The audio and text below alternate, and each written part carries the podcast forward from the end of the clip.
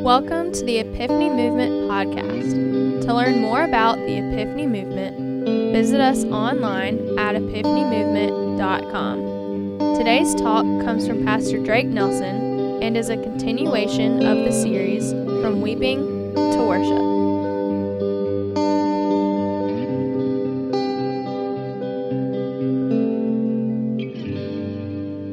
So this morning, I'm actually going to be reading from Matthew chapter 26. So if you want to turn there, Matthew chapter 26. While you are turning there, I'll go ahead and tell you a couple of my Easter jokes this morning. Get them out of the way real fast. Like we need to hurry up and put earphones on all the eggs. We don't want them getting cracked up or nothing. That didn't count. That was just, forgive me, please. That didn't count. But no, did anybody have the Easter Bunny come visit anybody this morning? Yeah, okay, good. Did y'all get some cool things? Yes, okay, good.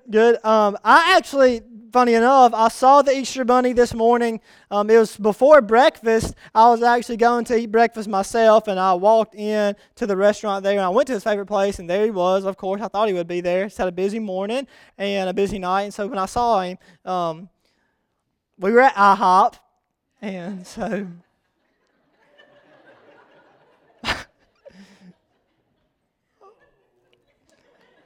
was that a back or something? I mean, my gosh, my back's hurting, makes it so bad. Okay, well, anyways, we're in Matthew 26. We are in verse 53, and if you would, I'm reading from the NLT translation, and Matthew 26, verse 53, it goes like this. Don't you realize that I could ask my Father for thousands of angels to come and protect us, and He would send them instantly? But if I did, how would the Scriptures be fulfilled that describe what must happen now? Let's pray. God, we pray for this moment. I pray that You would just speak through me. Just like to what this day means, you know, and here we are on the precipice of this amazing day almost 2,000 years ago, God, and we still celebrate it all across our nation. I pray that You would do a work in us, that You would prepare our hearts, our minds, our ears so that we can hear, that we can understand. That I pray that You would just speak through me. And if you're listening, I pray that you would pray for me in these next few moments. That God would make me helpful, useful to You. And so, God, we believe You can do all these things, God, and we love You so much. In Your name I pray. Amen and amen.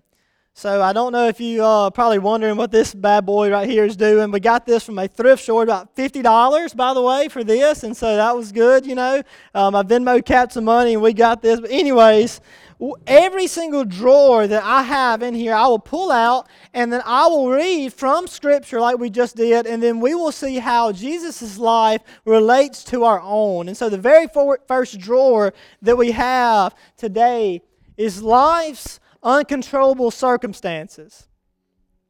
Life's uncontrollable circumstances. And you know what this is, right? I mean, you've been here where Jesus has called your name and said, hey, look, I can stop it. I can send 1,000 angels to come protect you. But if I did, how would my will be fulfilled? Life's uncontrollable circumstances. I'll give you an example. Right up here on the projector, does anybody know what that is?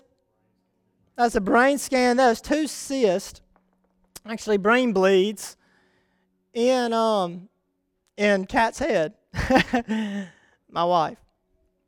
We, a couple of years ago, we was coming through Yazoo, and we got in a really bad car wreck. And after we got through flipping, we both woke up, and the paramedics had arrived, and the ambulance took us to Yazoo Baptist Hospital.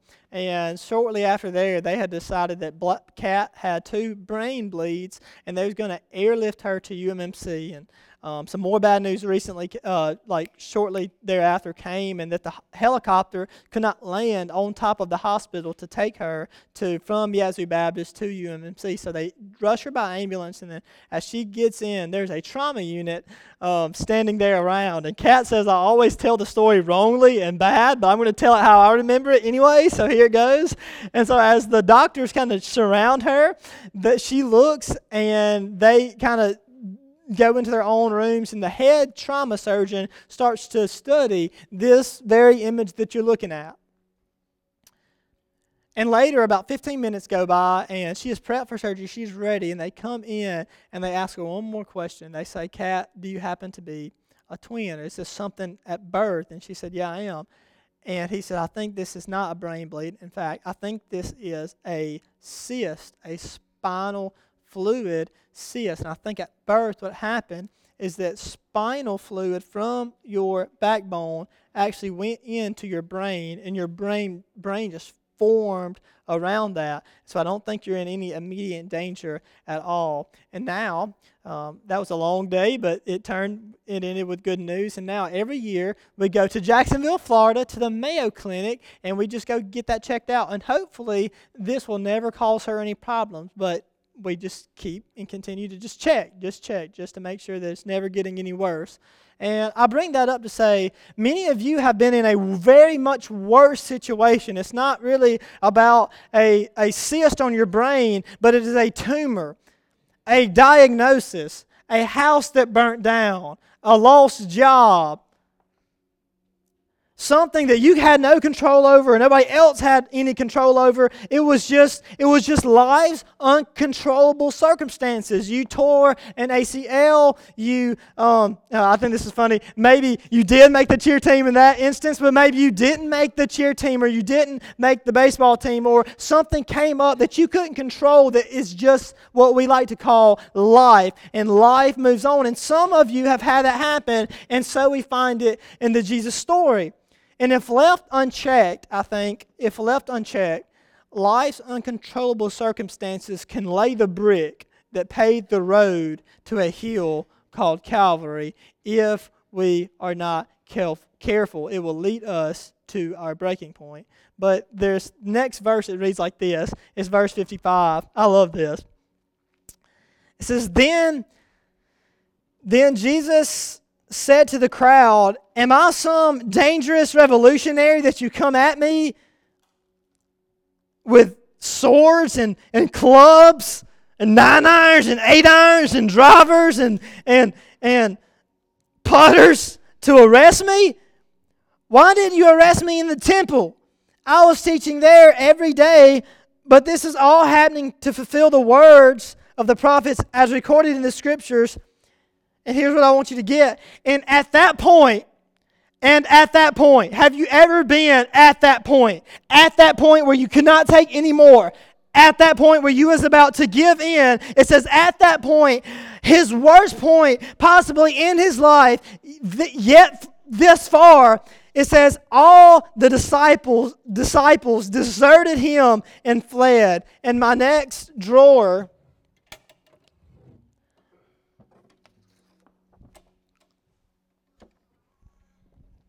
It's a drawer called abandonment.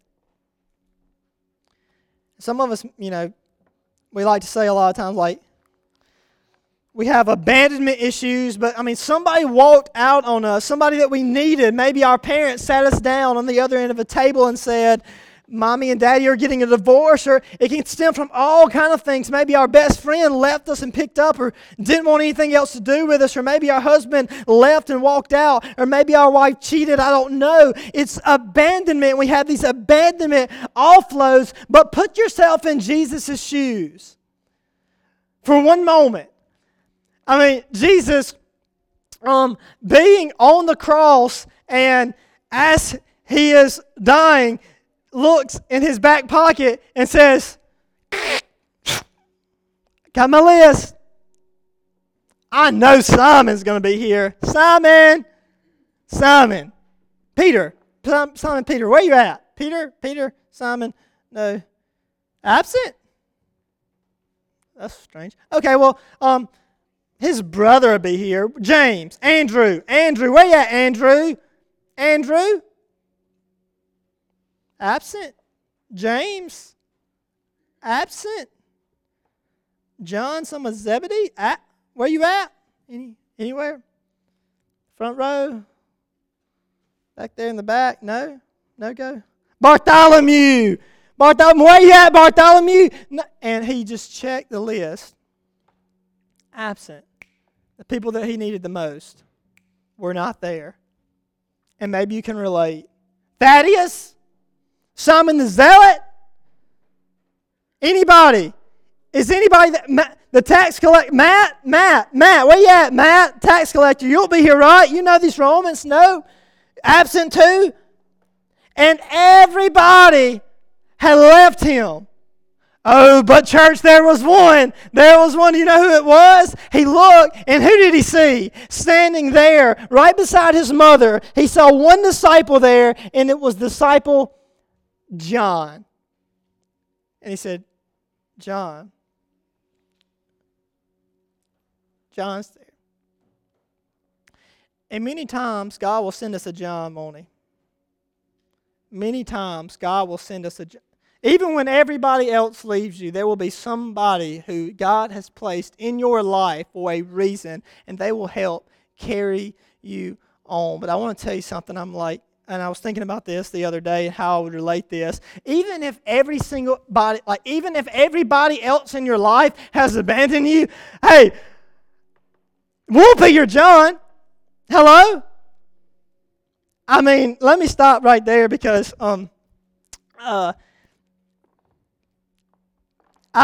know that you've already done this, but I know that you've, on Easter morning, you've already come through the door walking through the praises of God. I know you've already gotten your heart right this morning. I don't need to remind you, but isn't it an amazing thing that we are here today and that we are able to be here today and that we have forgiveness of sins and that Christ died for us and rose again? I mean, come on, church. Isn't it an amazing thing that we can be here today? And hello, if you feel that when I am preaching throughout these next couple of minutes that you agree with something, or if something clicks in you and you come alive, or if you're like, yeah, that is a testimony, because what he is saying, what God is saying rather through him, I've walked through that, I know what he's, and that is true, and you just want to say amen or give a little clap. I would love, maybe if I even God through me says something, you just stand up and go like, I mean, I don't know where the ameners are in the room, but if you are here, like, what's up? I need you this morning. Because we need a John in our lives, and I'm just here to tell you, come on, church, let's give it. Let's let them know. Let's let them know that if somebody's in this room this morning and they don't have anybody, they've been abandoned by everybody, that we will come and be their John, right? We will come where everybody else has left them, and we will meet their needs. We will love them. We will be a friend to them, and we will walk with them. Let them know, church, where you at? Let them know where you at. Yes. I'm trying, Brandon. I'm trying, you know. I ain't got the Silverino with Chris Sullivan. Oh, preacher, but I don't know. We're trying, though. Getting them.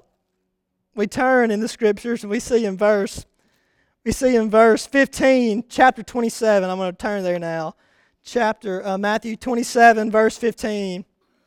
We see this. Whew! Take a breath. Now it was the governor's custom each year during the Passover celebration to release one of the prisoners to the crowd. Anyone they wanted. But this year it was a certain notorious prisoner. I had to look up what notorious means. It says well known for something bad is the dictionary definition of notorious. A man named Barabbas. And as the crowds gathered before Pilate's house that morning, he asked them, which one do you want me to release to you, Barabbas, or do you want Jesus, who is called the Messiah? And in parentheses it says, he knew very well that the religious leaders had arrested Jesus out of envy. But just then, as Pilate was sitting on a judgment seat, his wife sent him this message. Everybody say, thank God for the wives. Okay, thank God for the wives. Yes, just love and thank God for the wives. I love you. Happy Easter. Okay, this is your time. Okay, you can turn to your wife and say, I love you, and I may give you some cool Easter plans after the church today. I love you. There you go. Yeah, okay, just the pat. All right, I love it. I love it. All right, here we go. I love you guys. Just then, as Pilate was sitting on the judgment seat, his wife sent him this message, leave the innocent man alone. I suffered through a terrible nightmare about him last night. Meanwhile, the leading priests and the elders, how many of you know that there's a meanwhile in your life? That, yeah, God may be doing something on this hand, but meanwhile, Satan is doing something on this hand. Have you ever seen the meanwhiles in your life? That God is doing a work in this part of my life, but I'm still struggling. I feel like Satan still has a stronghold over here. Yeah, I've just got this new job, but Satan is working against my family. Yeah, I got some good things happening, but there's always a meanwhile. Meanwhile, the leading priests and the elders were persuaded the crowd to ask for Barabbas to be released for Jesus to put to death. So the governor asked again, which of these two men do you want me to release? That's my different person voice. The crowd shouted back, Barabbas! Pilate responded, then what should I do with Jesus who is called the Messiah? And they shouted back, crucify him, crucify him, crucify. And I don't even have a drawer for this. I couldn't even think of a drawer to even explain what's going on here, because sometimes people will come at us in our lives and yell, crucify him, crucify him, crucify him. They will try to crucify our reputation, won't they? They will try to crucify what we love. This is funny.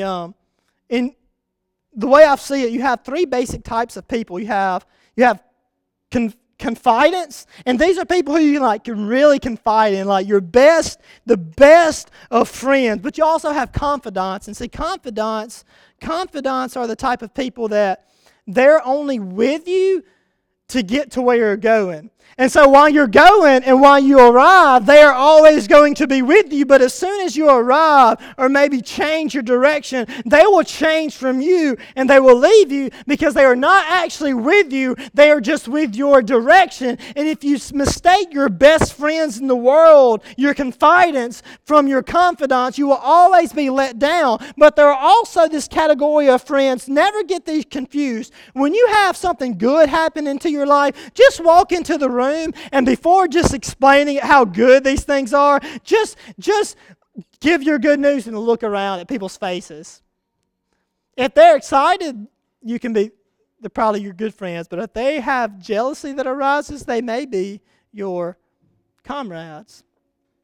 But there's also this other type, and this other type is the people that we see here, who one moment they are, hallelujah, praise the name of Jesus, let's put some palm branches on here, and at the drop of the hat, they can easily be persuaded, and now they are yelling, crucify him, crucify him, crucify him, because other people's actions can sink very, very deep into our soul, can't they?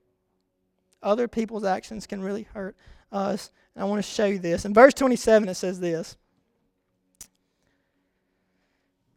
It says, Matthew 27:27. Some of the governor's soldiers took Jesus into their headquarters and called out to the entire regiment. They stripped him and put a scarlet robe on him. Now this says scarlet. A lot of other gospels say they put a purple robe. And so I was thinking about this, like, is one gospel right? Is one gospel wrong? Well, if you took a purple robe and then you bled on it, what color would that be? It would be more of a scarlet color. And so that's my rationale behind that. Maybe one saw it before and one saw it after Jesus had been beaten. But however, they put a scarlet robe, verse 29. They wove thorn branches, barbed wire, into a crown and put it on his head, and they placed a reed stick in his right hand as a scepter. Then they knelt down and they mocked and taunted him. "Hail, the King of the Jews!" And they spit on him and grabbed the stick, and then they struck him on the head.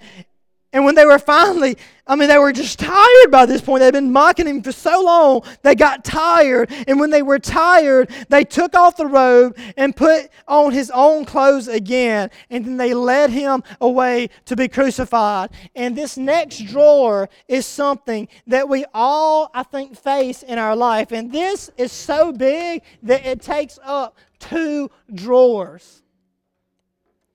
And it's this.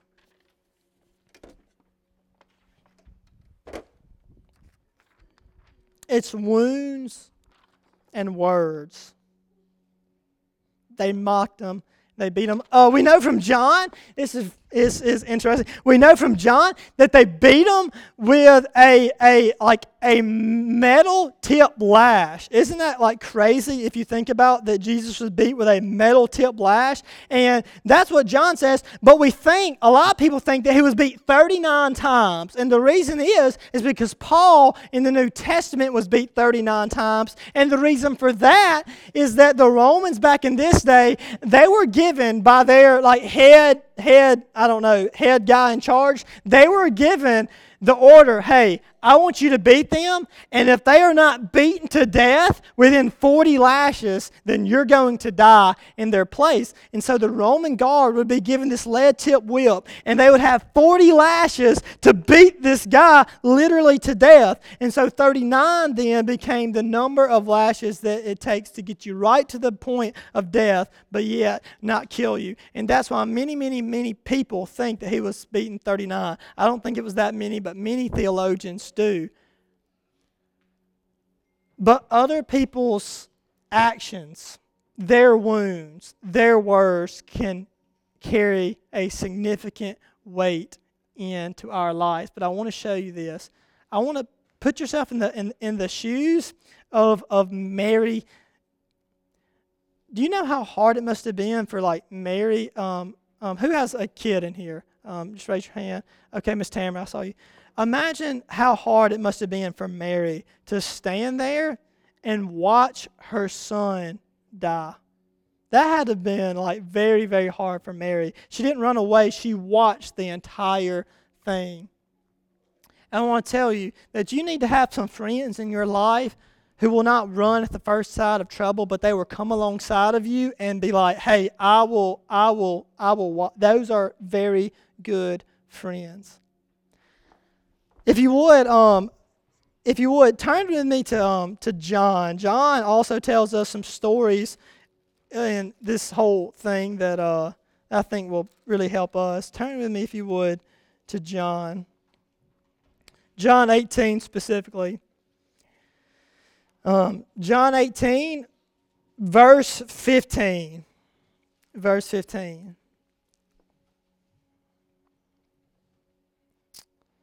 And it says this.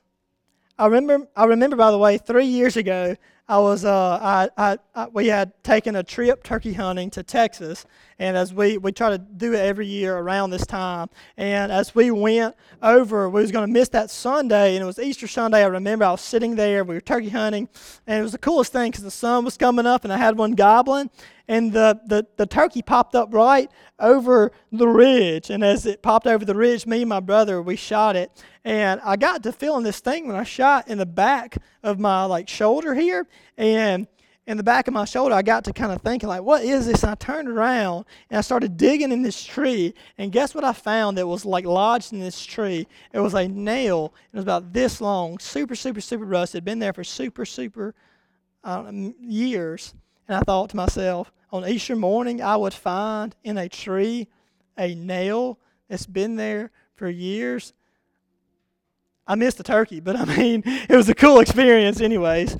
And we got this whole idea in John 18, verse 15, it says this. It says, Simon Peter followed Jesus and did As did another of the disciples. That other disciple was acquainted with the high priest, so he was allowed to enter the high priest's courtyard with Jesus. Peter had to stay outside the gate. And then the disciples who knew the high priest spoke to the woman watching the gate, and she let Peter in. The woman asked Peter, You're not one of this man's disciples, are you? No, he said, I am not. Now, because it was cold, the household servants and the guards had made a charcoal fire. They stood around it, warming themselves as Peter stood with them, warming himself. Now, skip down to verse 25. It says, meanwhile, as Simon Peter was standing by the fire, warming himself, they asked again, you're not one of his disciples, are you? He denied, saying, no, I am not. But one of the household slaves of the high priest, a relative of the man whose ear Peter had chopped off, asked, didn't I see you out there in the olive grove with Jesus? And again, Peter denied it. And immediately a rooster crowed. And one of the final things that we have in the basket today is this thing called yourself.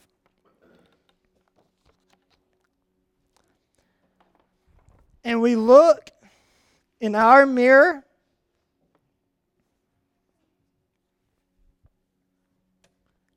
and we try to get ourselves looking all right, just how we like it.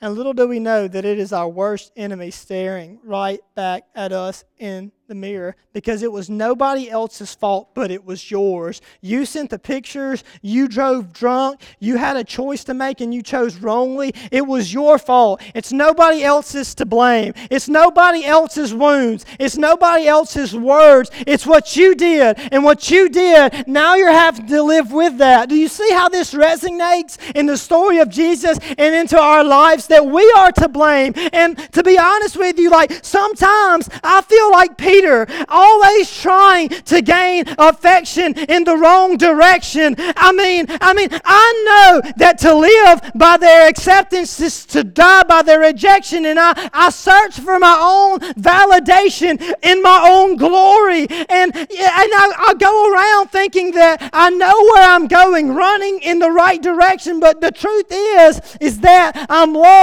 Sometimes I feel like the Roman guards just grabbing for garments at the foot of the cross, but usually it's Peter who I relate to, Peter who I find most confident similarities in, because if you remember, it was Peter who stood by the charcoal fire, standing so close to the fire that he soon grew cold, walking so close with Jesus that it's sad that I have to even ask,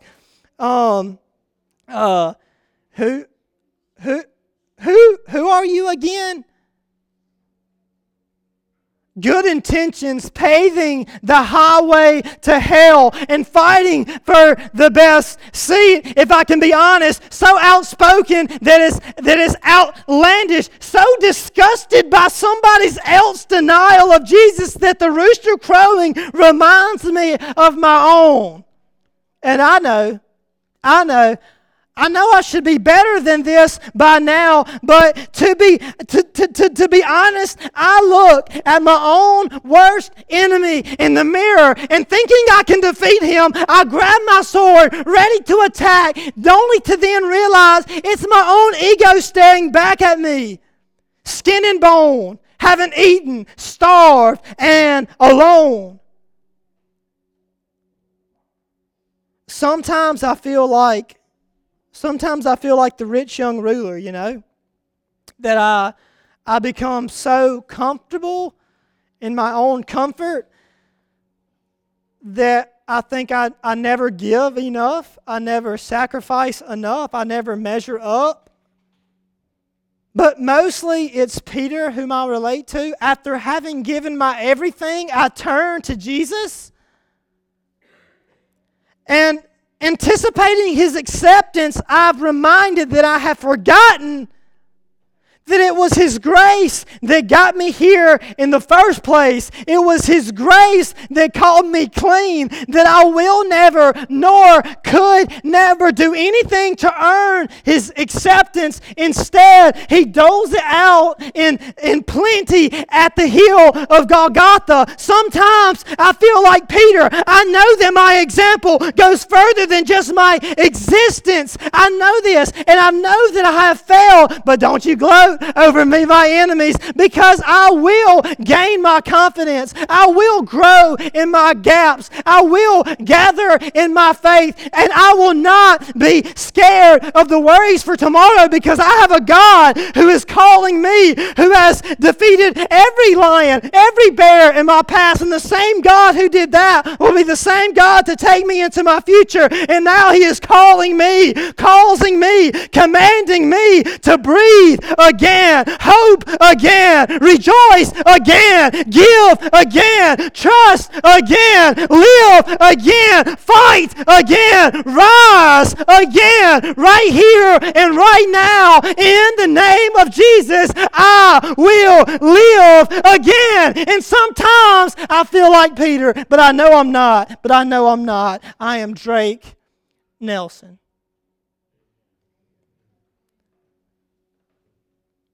And you are staring, and it was your fault. But that's exactly why Jesus went to the cross. Hello. That's exactly why Jesus went to the cross. And the last verse that I want to read, it's pretty simple. It's found in John 19, verse 28.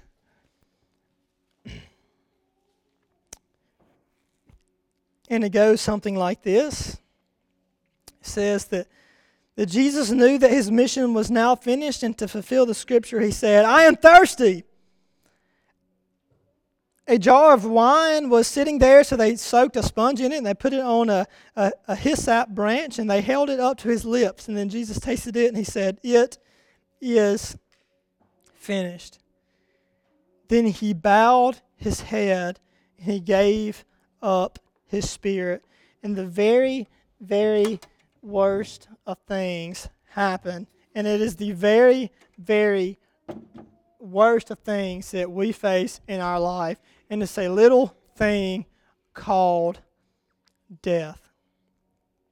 Death of a family, or a friend, or a fan, or a brother, or a mother, or a parent, or a sister, or a cousin, or a dozen other things in your life that you wish would have been there that are not. And it doesn't even have to be death of somebody. It can be death of time because of a crime or something that you did. It can be death of a dream or death of destruction. It can be death of something that comes into our life that we never saw, that we never foresaw, or never even liked. But we grew fond, and now it's died, and now it's gone. I made a list, actually, funny enough, of a couple of things, if you're wondering, not to say when somebody loses a loved one. And these are the things that I talked with people, and they told me these are the worst things that somebody said to me, and I've said them as well. So I made this list. And these are things what not to say when somebody has died. Never tell their loved one, "I understand how you feel." Never say that. If somebody tells you that, Miss Melanie, you just can karate chop them in the throat. I don't know, or maybe kick them. Never say death was a blessing. Bad mistake. Okay. Never say it was God's will. Don't say it all happened for the best. I mean, these things may be true, but just because they're true doesn't mean that you need to say them. Like I could say, "I'm so glad that you brushed your teeth today because your breath doesn't stink." Or you could tell me that, and it may be true, but you don't have to say it. It would hurt my feelings, and I'm sure it would hurt yours if I said it.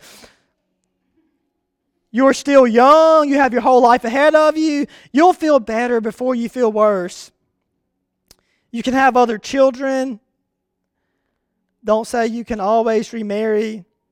And this one got me. Never say that. I was so confused when I was going around asking these questions. This one got me because time and time again, people would say this. Don't say this. Call me when I can help. And I thought, that's strange. Why wouldn't you say that? And I'll tell you why in a second.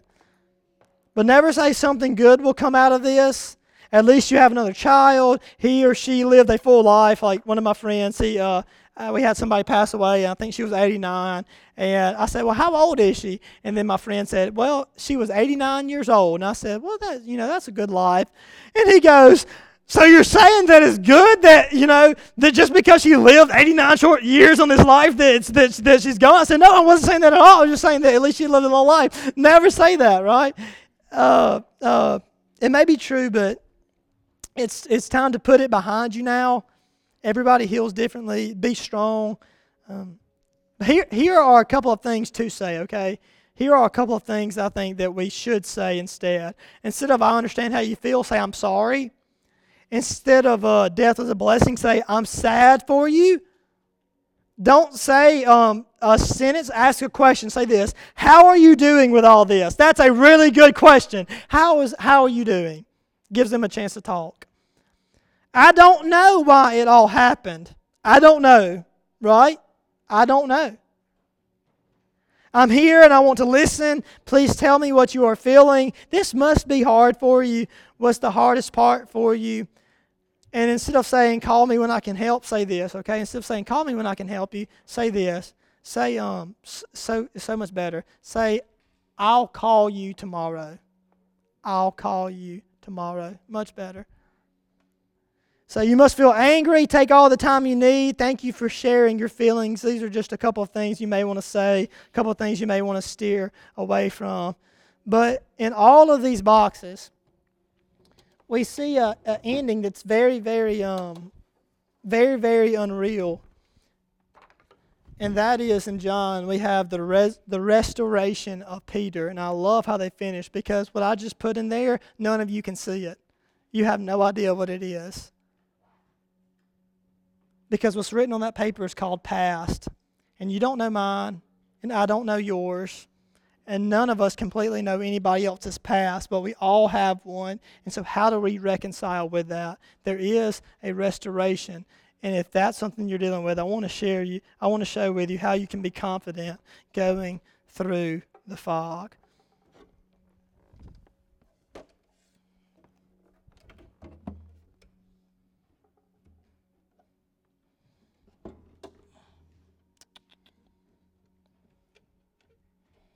Actually, it's this way. Okay, it's good to know.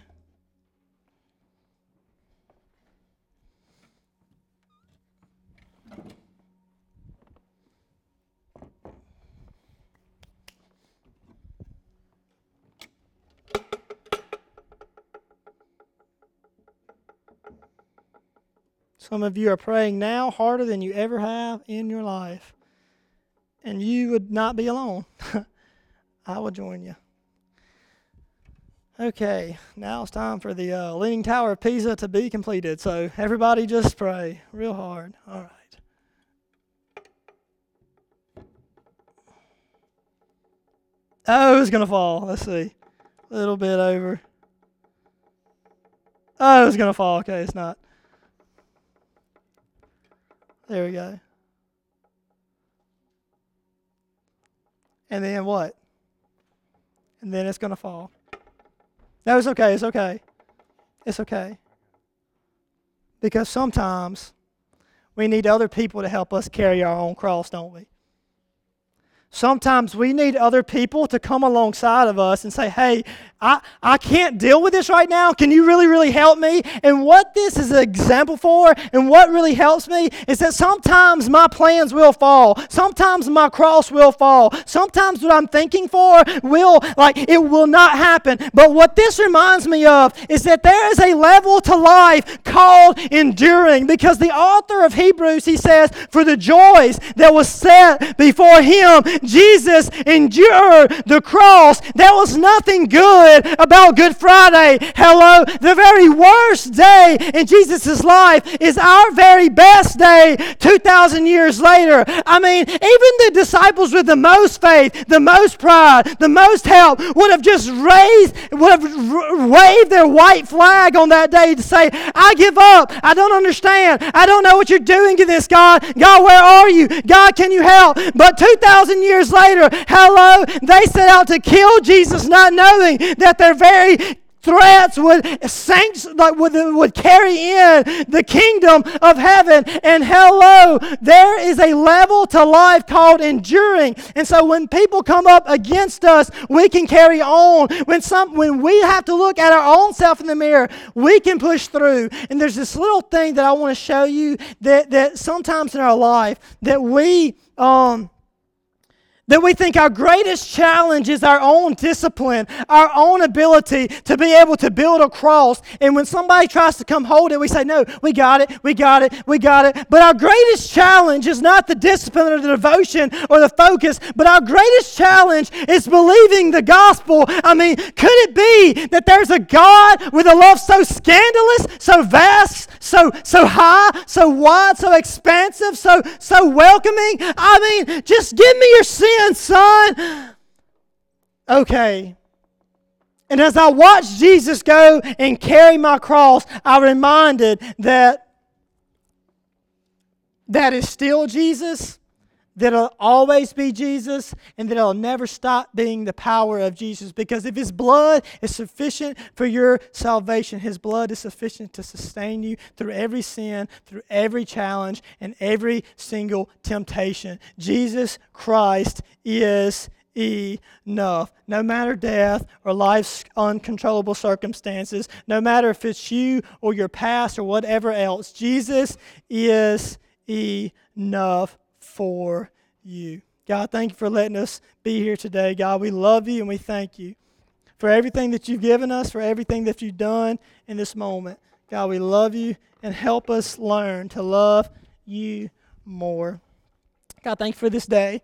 In your name I pray. Amen. Amen.